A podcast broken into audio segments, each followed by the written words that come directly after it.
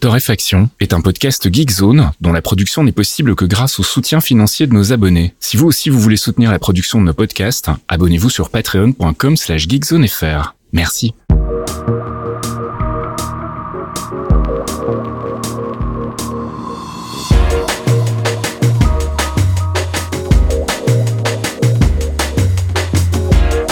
Bonjour Geekzone et bienvenue dans ce deux cent cinquante et unième épisode de Torréfaction. On se retrouve comme toutes les semaines pour faire un peu le tour de l'actu gaming, app culture et tech avec mon ami Caféine. Salut Caf. Oui, bonjour monsieur Faskil. Comment ça va ? Super. Je... Tu aimes le sel ? J'en ai plein. J'ai plein de sel en ce moment. Pour plein de raisons que nous ne pouvons pas expliquer à tout le monde. Voilà, parce que sinon après, pff, ça fait pause de blog et tu sais, les blogs c'est mort, faut arrêter maintenant. Mm-mm. On est trop vieux pour ça. Mais, euh... Mais sinon ça va ?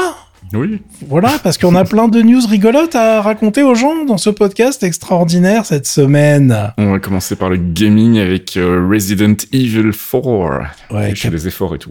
C'est beau, c'est beau, c'est beau. Car euh, nous en France, ça fait quand même trente ans qu'on dit euh, R E. Oui, c'est ça. Resident Evil. Resident Evil E.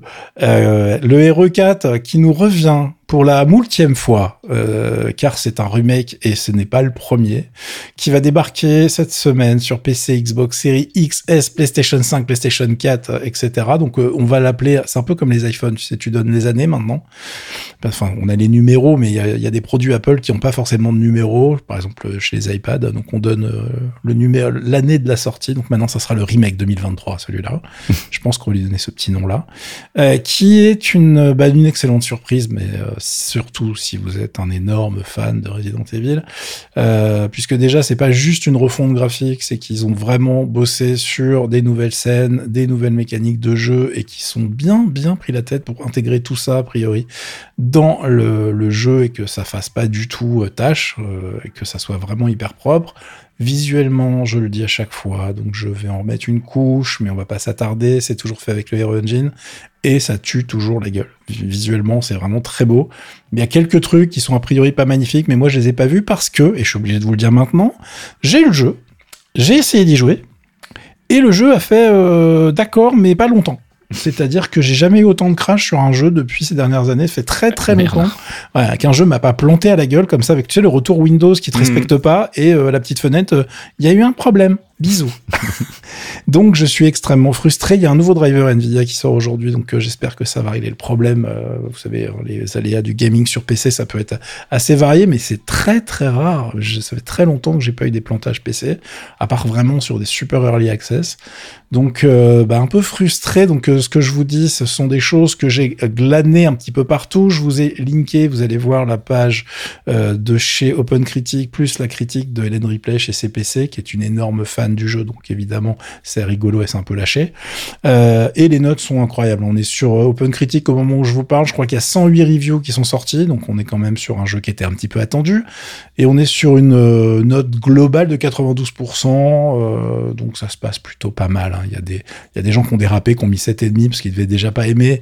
Et j'avoue que des fois, il y a moyen d'être un peu stressé par la façon dont on manipule Léon Kennedy, le héros, qui est toujours euh, un mec hyper souple. Genre, t'as, t'as, t'as fait des marches arrière avec des camions Ben qui étaient un peu plus souples que ça, tu vois. Mmh. Donc, je comprends que ça, pu- ça ne plaise pas à tout le monde, mais en tout cas, quand on connaît la série, on n'est on n'est pas euh, surpris, on va dire.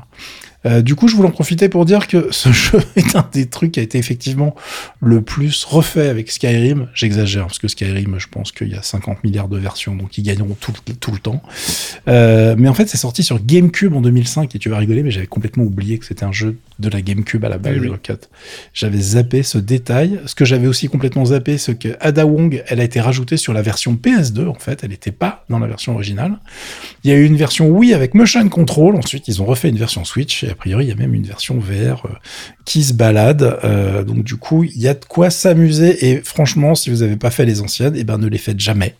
Faites cette version-là directement et vous allez profiter d'un des meilleurs scénarios du monde du jeu vidéo. Je sais pas si t'es prêt. Tu l'avais fait, toi, le R E quatre ou pas ? Non, du tout. Alors, c'est génial parce que là, bon, déjà, les scénarios de Resident Evil, bon, ça se pose mmh. là, hein. on va dire qu'il y a, il y a des gens qui n'ont pas les réactions les plus logiques du monde pour la beauté du scénario. Mais là, on est quand même sur donc euh, le, un Léon Kennedy, qui est le héros qu'on, qu'on voit dans, dans la série à plusieurs reprises, qui a été chargé par une organisation secrète, mais pas pour, pourquoi c'est pas la C I A, pourquoi c'est pas le, une vraie organisation des États-Unis, on sait pas, hein, pour retrouver la fille du président des États-Unis qui a été enlevée par les membres d'une secte et qui a été cachée. Ils sont déjà au courant, on sait pas comment, dans un village espagnol. Okay. Et après, ça part en cacahuète, évidemment, puisque vous vous doutez bien qu'il euh, y a des histoires de, euh, de gens qui n'ont pas toute leur tête, si tu veux. Mm. si, si vous jouez à Last, si vous jouez, si vous avez joué ou si vous regardez Last of Us en, euh, en ce moment, vous allez voir, il y a des petits, il euh, y a des petites inspirations euh, qui vont vous revenir pour, pour, enfin, il y a des, des, des, des petits, des petits liens hein, que j'en dis pas plus pour ceux qui connaissent pas le scénario. Euh, mais du coup, il y a plein de, il y a plein de réactions stupides. Et en fait, c'est marrant parce que t'as l'impression que vraiment ils le font exprès tout le temps. Mm. C'est-à-dire que c'est assumé. T'as des plans qui en font des tonnes. T'as des réactions stupides. T'as des, euh, même dans le gameplay, t'as des trucs où on, on attend de toi un peu des trucs un peu crétins et je, et ça passe en fait parce qu'une fois que t'es rentré dans le délire, tu fais ah d'accord les mecs, j'ai bon j'ai compris.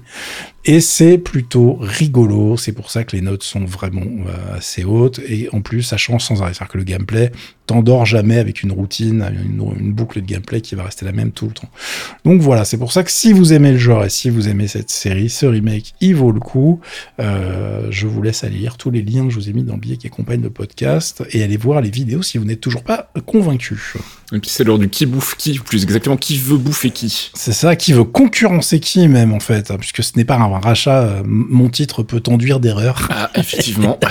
C'est effectivement euh, une des annonces euh, qu'il y a eu pendant la keynote de Epic, euh, pendant euh, le State of Unreal deux mille vingt-trois, c'est qu'ils ont annoncé plein de choses autour de Fortnite Creative et clairement le but c'est de bouffer Roblox, c'est-à-dire que euh, ils ont décidé de faire euh, en sorte de donner aux créateurs tous les outils pour faire de Fortnite Creative un, un engin qui soit capable de faire tout type de jeu. Alors pour ceux qui n'ont pas du tout suivi ce que c'était que Fortnite Creative, c'est un truc à la base qui est sorti en deux mille dix-huit, c'était la possibilité de créer des îles avec dans un monde en fait invention, création, et cetera où tu pouvais avec des éléments prédéfinis faire des nouveaux modes de jeu en fait. Mmh.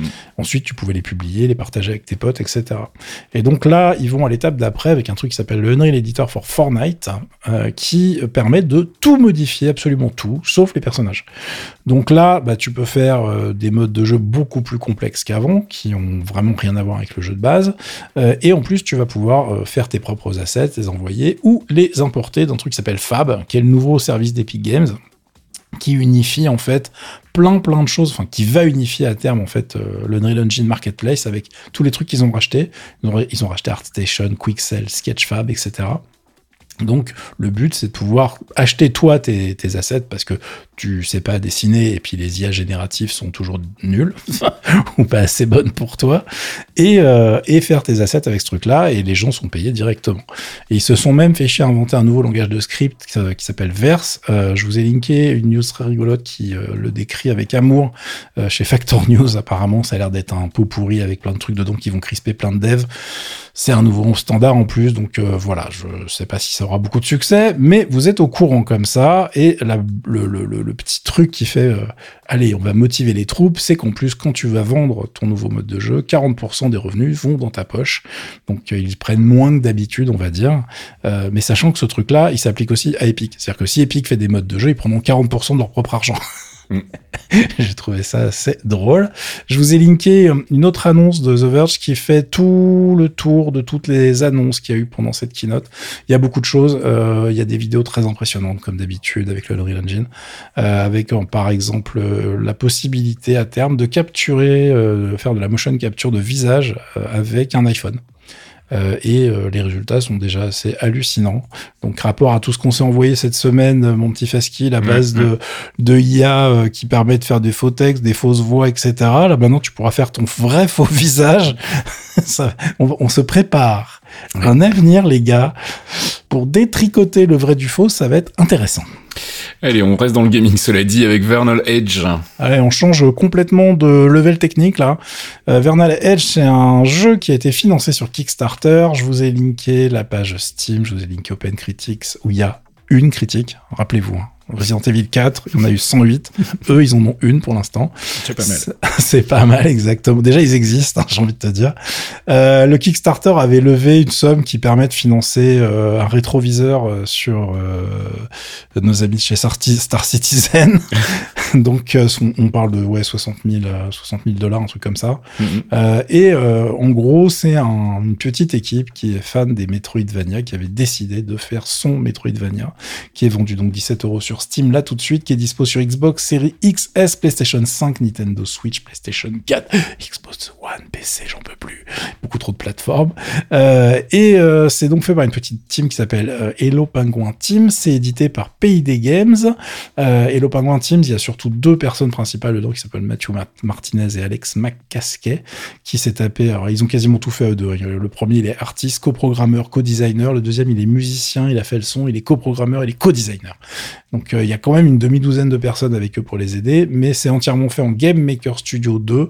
Euh, donc, on est quand même sur du gros jeu en gros pixels, tu vois. Ouais, ouais. C'est pas magnifique, mais ça fait, ça fait le taf. C'est-à-dire que dans les, dans le, dans les jeux en pixel art, je sais qu'il y a des gens qui aiment bien quand c'est extrêmement détaillé, ça fonctionne, et ils disent, OK, cette fois, ça passe. Euh, mais là, c'est vrai que c'est un peu plus grossier, donc regardez les screenshots et les vidéos avant de vous lancer, peut-être que ça va en trigger certains. Moi, ça m'a pas, j'ai pas détesté. Euh, on est sur un titre, euh, bah, qui a tous les euh, problèmes et les trucs cool du Metroidvania, c'est-à-dire que vous allez galérer dans les maps pour trouver votre chemin. Vous allez devoir faire de backtracker parce que des fois vous allez voir des trucs et puis bah, vous n'avez pas le pouvoir qui permet d'aller le récupérer. Donc il faudra aller dans un autre endroit pour euh, avoir les bons pouvoirs pour revenir ensuite, et cetera. Vous connaissez le principe. Donc des fois c'est un peu crispant. Euh, et en fait ils ont fait un choix assez spécifique. Le personnage principal donc s'appelle Vernal, elle veut buter son père. Il y a un scénario qui est censé un peu se dérouler mais qui n'est pas le scénario de l'année, je ne vais pas vous mentir.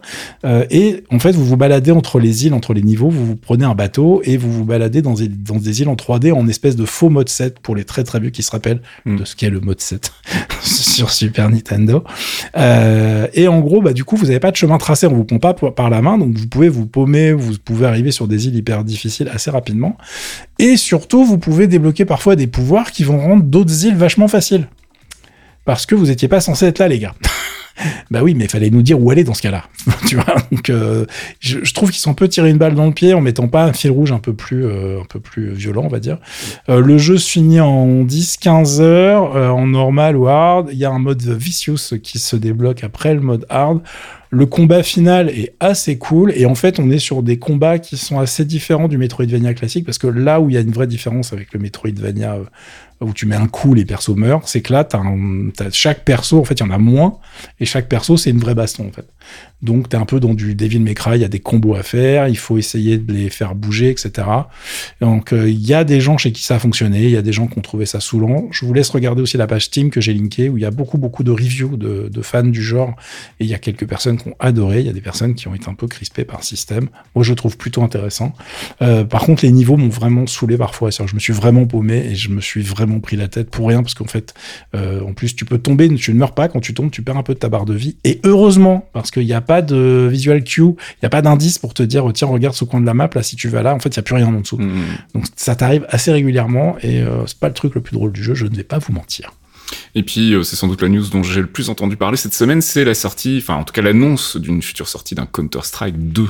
Alors en fait, ça va même pas sortir, ils vont transformer C S G O, Counter-Strike Global Offensive. Counter-Strike deux, effectivement, est officialisé, ça sortira cet été, c'est en test limité en ce moment.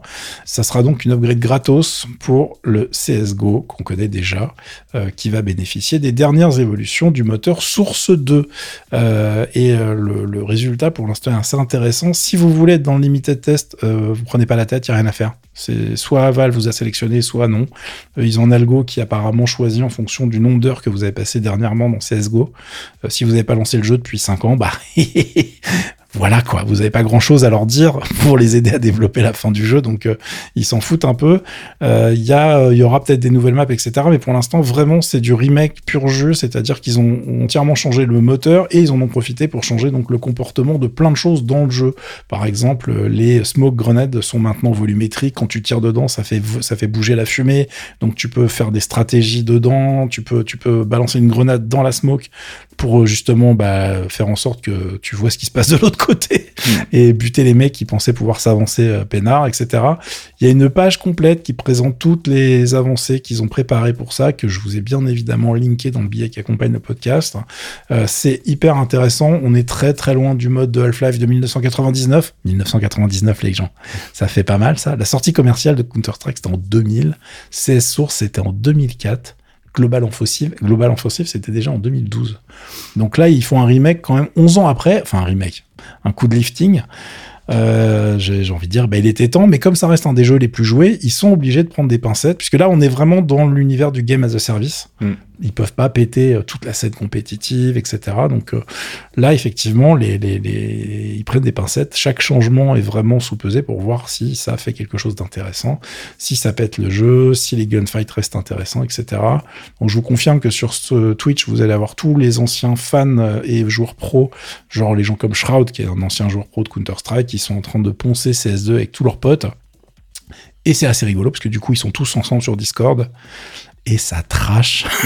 Enfin, déjà, ils se trashent entre eux. Mmh. Mais genre, je me suis connecté sur un des streams l'autre jour. Il, le mec était en mode genre, mais dis donc, Bidule, t'as retrouvé ton compte Steam, ça fait plaisir. On t'a pas vu depuis combien d'années, enfoiré. Et, tout. Et puis, bah, des fois, après, ça trash le jeu en mode genre, mais dis donc, ouais, c'est bizarre. Regarde, quand j'ai tiré, c'était pas un headshot, machin. Donc, euh, voilà, les mecs sont en train de discuter. Et j'imagine que Valve regarde ça avec grand intérêt. Allez, on passe du côté de la culture avec une nouvelle un peu surprenante, en tout cas pour ceux qui suivent un peu l'histoire de la musique électronique. Euh, c'est le retour d'une formation qu'on n'attendait plus vraiment, c'est de M F A. Et M F A, c'est l'acronyme de Motherfucker, all, uh, Motherfucking All Stars.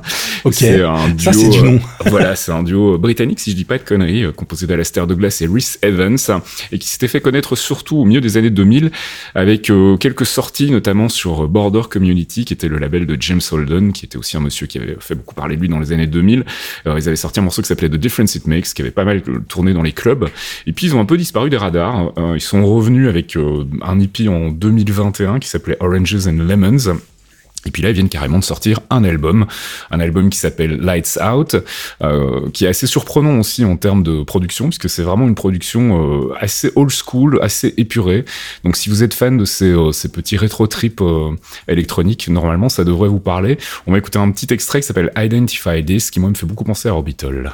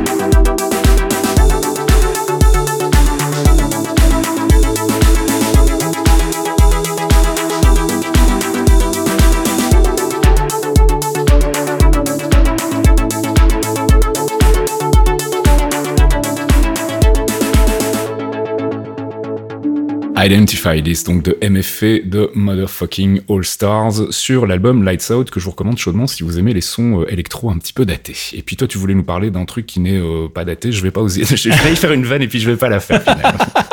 Non, non, non, ça va, c'est pas daté, monsieur. euh, mais tu voulais faire une vanne parce que ça vient de l'autre côté de la planète. Ah. Et oui, euh, mais alors par contre, c'est pas du tout de la K-pop, hein. Enfin, c'est compliqué, enfin, c'est de la musique coréenne, donc forcément, ça peut être de la K-pop, mais ça n'est pas vraiment, puisqu'on va parler de Soyoon. Euh, et Soyoon, euh, quand elle cherchait à faire son nom, elle a décidé de faire un truc rigolo pour le S E O. Elle a mis des points d'exclamation partout, euh, mais si vous les enlevez, vous avez son nom en fait, hein, donc c'est pas très compliqué.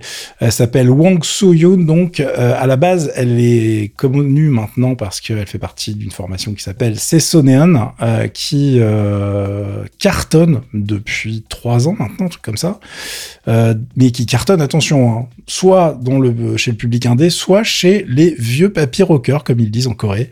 Euh, les mecs qui attendaient depuis bien longtemps qu'il y ait un renouveau de la scène rock, ou en tout cas avec des guitares euh, qui euh, se pointent un peu, parce que bah, je t'avouerai qu'ils ont un peu le même problème que plein de gens sur la planète, c'est que les groupes de rock qui marchent en Corée, ils sont tous euh, largement après l'âge de la retraite, et il euh, n'y avait pas beaucoup de jeunes qui s'intéressaient à ce type de musique, ou en tout cas qui voulaient faire des trucs un peu autour de ça.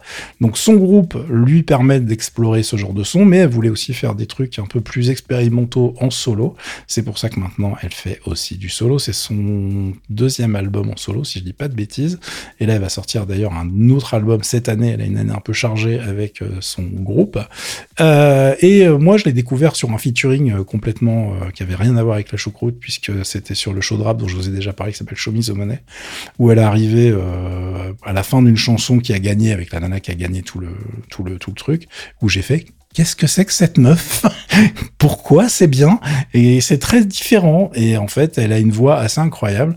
Et là, elle vient de sortir un single qui est tiré de son album qui cartonne, s'appelle Smoke Sprite, qui euh, évidemment fait un énorme carton car elle est copine et donc elle fait un featuring euh, assez intéressant dessus. Enfin, il y a un featuring assez intéressant dessus puisque c'est R M euh, de B T S. B T S, c'est juste le plus gros groupe de la planète aujourd'hui. Euh, genre, ils sont responsables de je sais plus combien de pourcents du P I B euh, de la Corée aujourd'hui. Donc euh, là, ils partent au service militaire, il y a des gens qui pleurent, hein, enfin pour leur chéquier surtout, tu vois. Donc c'est assez assez rigolo euh, et euh, elle est euh, elle est assez impressionnante puisqu'elle a tout fait. Elle a fait la conception, elle a fait la musique, elle a bossé avec euh, R M pour faire les paroles et elle a fait la conception du clip aussi qui est complètement barré, euh, qui euh, qui est hyper intéressant parce que je me suis même ta... j'ai je vous ai linké en fait un billet que j'avais fait sur Asia Vibes où il y a euh, des interviews d'elle où elle explique euh, bah, ce qui se passe dans son clip qui est un sacré bordel quand tu le regardes la première fois et le résultat est top. Donc on va s'écouter un petit morceau où il y a de la grosse gratte, car j'ai oublié de dire qu'à la base elle est guitariste, euh, donc on est loin de, du cliché idol de base, hein. c'est pas c'est pas vraiment le c'est pas vraiment sa marque de fabrique.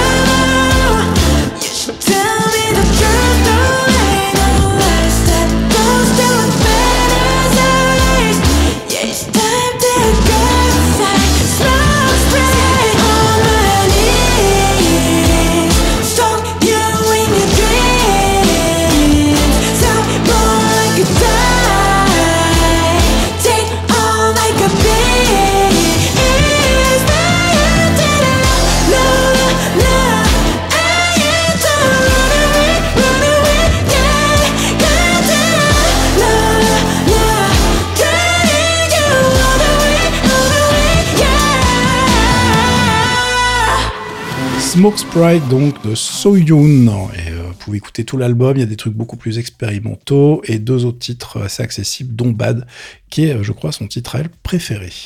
Allez, on passe du côté de la tech avec un rachat côté Gandhi. Oui, alors on en parle parce que euh, c'est une petite information, mais on est quand même pas mal à avoir des noms de domaines ouais.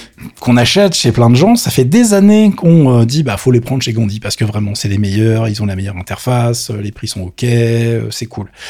Euh, ça risque de changer les gars et en fait euh, techniquement ça vient de changer puisque donc il y a eu une fusion avec euh, une boîte qui s'appelle Total Web Hosting Solutions T W S. Euh, la fusion a créé une nouvelle entité qui s'appelle your point online et euh, bah écoutez ils ont pas trop perdu de temps puisque effectivement sur les renouvellements de noms là on a pris plus cinquante-huit pour cent dans la gueule les amis. Pas mal.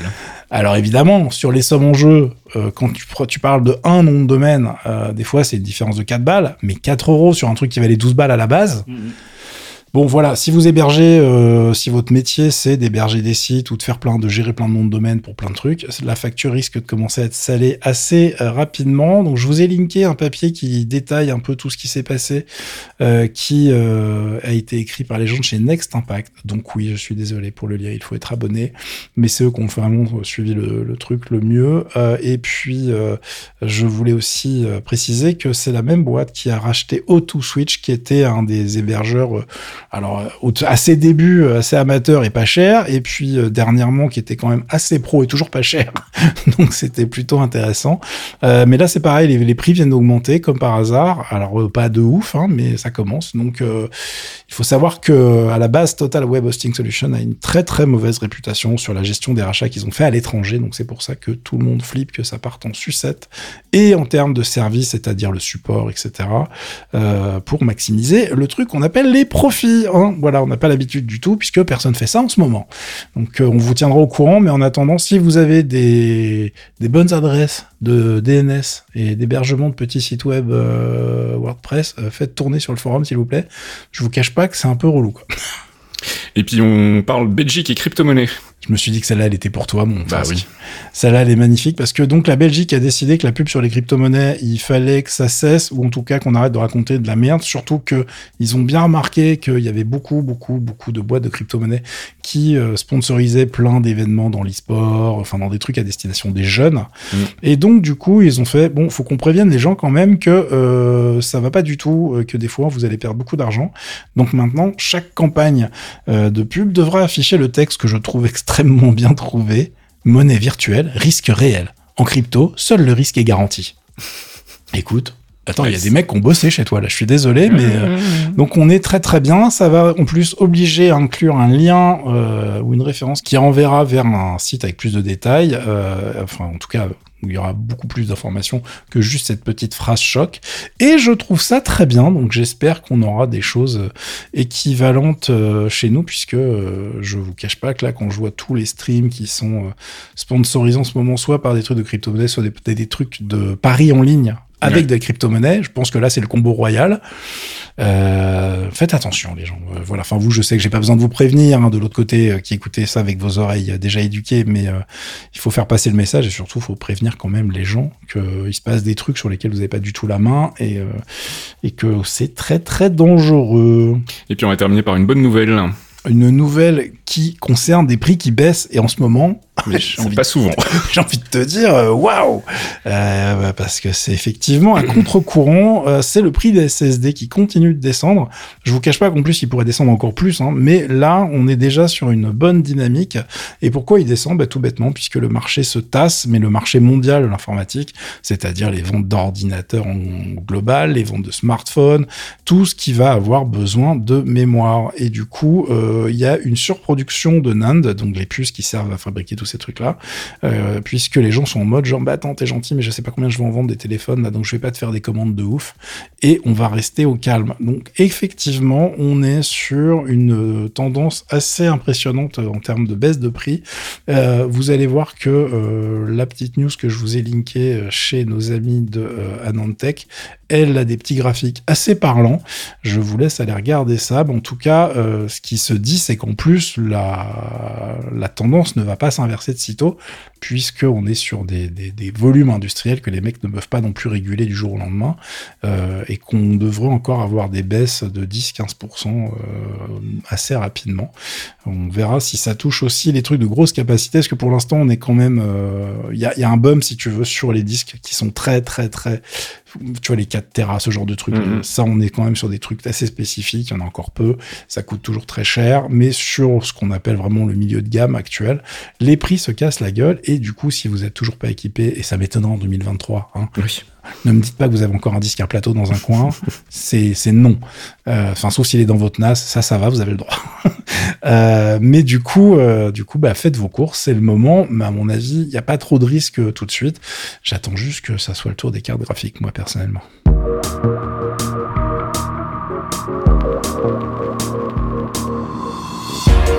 Et c'est la fin de ce deux cent cinquante et unième épisode de Torréfaction. On remercie comme d'habitude nos abonnés Patreon, sans qui tout cela ne serait pas possible. patreon point com slash geekzonefr.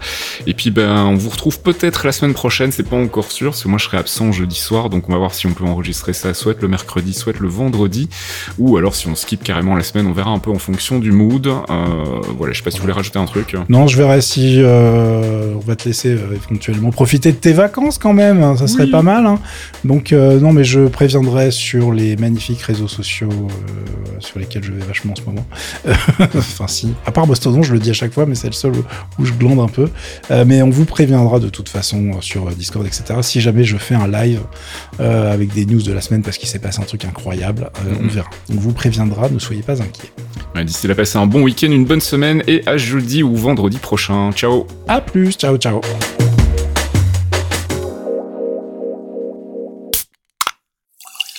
Un podcast signé Faskill. Faskill point com.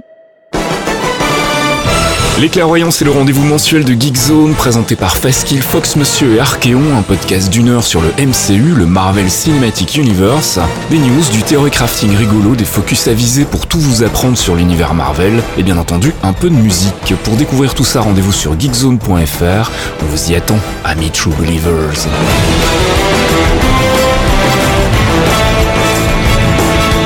I care how you speak. Loki is beyond reason, but he is of Asgard. And he is my brother. He killed eighty people in two days. He's adopted.